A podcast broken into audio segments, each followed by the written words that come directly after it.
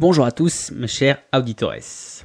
Alors, dans ce nouvel épisode, sur cette semaine un peu spéciale sur la fameuse méthode SMART, on attaque aujourd'hui avec le M de mesurable. Mais avant toute chose, bonjour à tous et bienvenue dans ce 88e épisode d'Electron Penseur.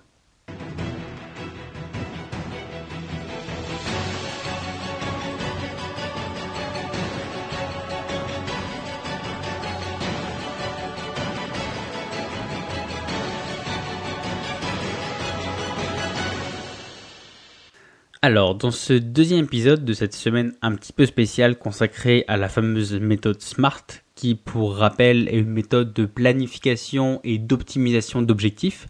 Donc après l'épisode d'hier, donc le S de spécifique, aujourd'hui on attaque la deuxième lettre pour un épisode assez rapide avec le M de mesurable.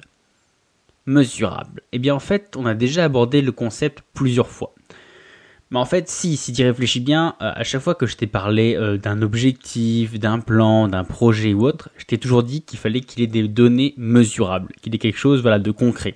C'est-à-dire que pour chacun, il doit y avoir des items à valider, des paliers à atteindre, des données chiffrables et mesurables, quelque chose de vraiment concret que presque tu peux mettre dans un tableau. Pour prendre un exemple, par exemple, se mettre à courir, c'est pas un objectif. Déjà parce que en prenant de base, ça remplit pas complètement le S de S spécifique, parce que courir c'est large, ça peut être bah, quelle vitesse, avec quel dénivelé, combien de temps, à quel endroit, avec qui ou autre.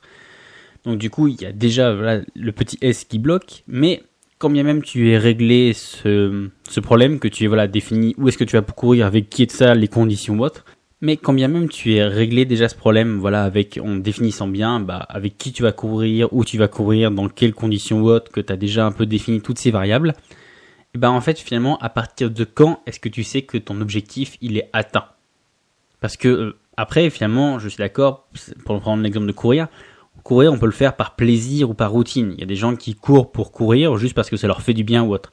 Mais dans ce cas-là, c'est plus un objectif, c'est juste une espèce de style de vie ou une habitude. Donc du coup, si par contre courir c'est ton objectif, donc je sais pas, ça peut être pour quelque chose de fort, pour une forme, ou pour être voilà prêt pour une compétition ou quelque chose ou autre. Donc du coup, dans ces cas-là, il te faut une variable, un palier à atteindre, une ligne à franchir ou un chrono à battre. En gros, il te faut une donnée mesurable. Et une donnée qui est suffisamment explicite, donc une donnée mesurable qui est suffisamment explicite, qui est suffisamment facile à repérer pour que n'importe qui, je dis bien n'importe qui, enfin dire sauf euh, voilà si c'est quelque chose de visuel sauf un aveugle ou un mec qui pige absolument vraiment rien de rien à la situation genre Sansa dans Game of Thrones donc du coup voilà que quelqu'un qui connaisse absolument rien il puisse quand même attester si tu as réussi ou non ton objectif pour reprendre l'exemple de courir bah, plutôt que de dire juste je vais courir, dis plutôt que par exemple tu veux boucler un marathon en moins de 3 heures. En disant ça, n'importe qui qui aura un chrono dans la main et qui sera sur la ligne d'arrivée il pourra du coup attester ou non si tu as réussi ton objectif ou non.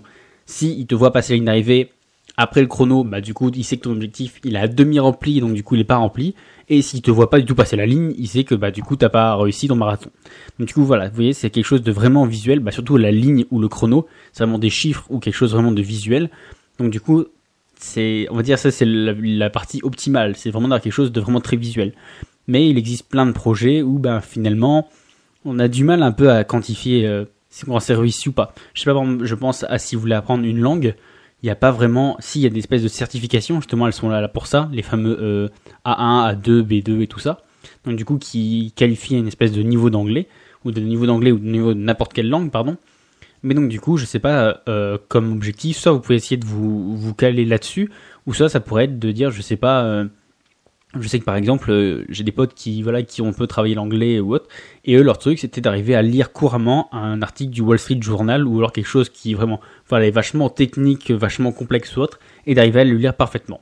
Vous par exemple, ça pourrait être, euh, je sais pas, de se dire que vous pourriez tenir toute une conversation sans chercher un seul mot, sans faire aucune erreur, voilà avec un, un ou autre. Vous voyez vraiment quelque chose de quantifiable, même si finalement la chose elle est un peu abstraite, parce que finalement à partir de quand vous savez vraiment parler anglais ou parler en autre langue, décidément, je sais pas pourquoi je bloque sur l'anglais.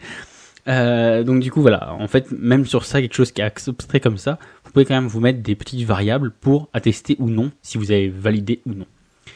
Donc du coup après comme j'ai dit il existe finalement plusieurs manières de le rendre mesurable. Donc ça peut être avec des chiffres, pour reprendre l'exemple du chrono, ça peut être un palier, par exemple avec une planche à atteindre, un peu comme, euh, je sais plus s'il y est toujours, mais pendant un moment il y avait, quand on s'inscrivait chez les pompiers, euh, pour être accepté comme les pompiers, il y avait une, euh, une espèce de planche qui était à 2 mètres des poussières.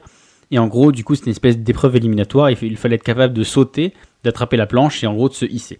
Donc du coup, là, c'était vraiment visuel, quoi. Soit vous passiez par-dessus la planche, ou soit vous restiez en bas. Donc du coup, ça peut être plein de choses, voilà, des lignes comme pour le marathon, ça peut être des contraintes. Voilà, en gros, vous avez plein de petites contraintes et vous arrivez à vous en libérer toutes, et donc du coup, vous considérez que c'est un objectif qui est atteint. Ça peut être voilà des, des moyens en disant voilà, je sais pas, je veux lancer quelque chose, il faut que j'utilise ça, ça, ça. Donc du coup, en gros, ça fait un peu des étapes à cocher qui pourront attester ou non si vous avez réussi. Bref, du coup, j'ai dit encore des vous alors que je voulais dire des tu, je me rends compte. Euh, bref, du coup, c'est toi le chef, c'est toi finalement qui design comme tu veux finalement ton projet. En fait, il faut juste que deux choses, donc euh, pour reprendre les petits éléments d'avant, que ce soit vraiment, vraiment spécifique, pour reprendre le petit S de la première partie, donc voilà, que ce soit vraiment défini ou autre, et de deux, voilà, que ce soit tellement mesurable que simplement n'importe qui puisse te dire vraiment clairement si tu as réussi ou non. C'est un peu pour ça qu'il y, avait les fameux euh, petits trucs un peu acquis, non acquis ou autres à l'école. C'était en gros, c'était pour ça. C'était finalement réussir à quantifier quelque chose qui des fois peut paraître abstrait, comme voilà, je sais pas, une performance sportive ou euh, il y a plein de choses, genre de l'art ou autre. Alors que voilà, d'autres matières, un peu comme les maths, eux, ils ont pas le problème parce que genre soit c'est vrai, soit c'est faux. Il n'y a pas vraiment à tergiverser. Donc du coup, voilà, plus votre plus ton, décidément, je vais essayer, je vais y arriver, plus ton, ton objectif, il a de variables qui permettent en fait, finalement, en fait, c'est un peu comme des objectifs à cocher, des espèces de mini-objectifs, des critères, plus en fait, du coup, ce sera facile d'arriver à, comment, à savoir vers quoi tu veux tendre parce que tu sauras vers quel point passer, quelle ligne franchir ou autre. Voilà donc du coup c'est tout pour ce deuxième petit épisode de la semaine consacré à les méthodes SMART. Donc du coup merci de l'avoir écouté. Euh, comme d'hab, si ça t'a plu, fais-moi tes retours sur la page Facebook, un peu comme Aline qui l'a fait euh, en fin de semaine dernière. Et puis du coup, bah moi je te dis à demain pour la suite d'une petite série. Ciao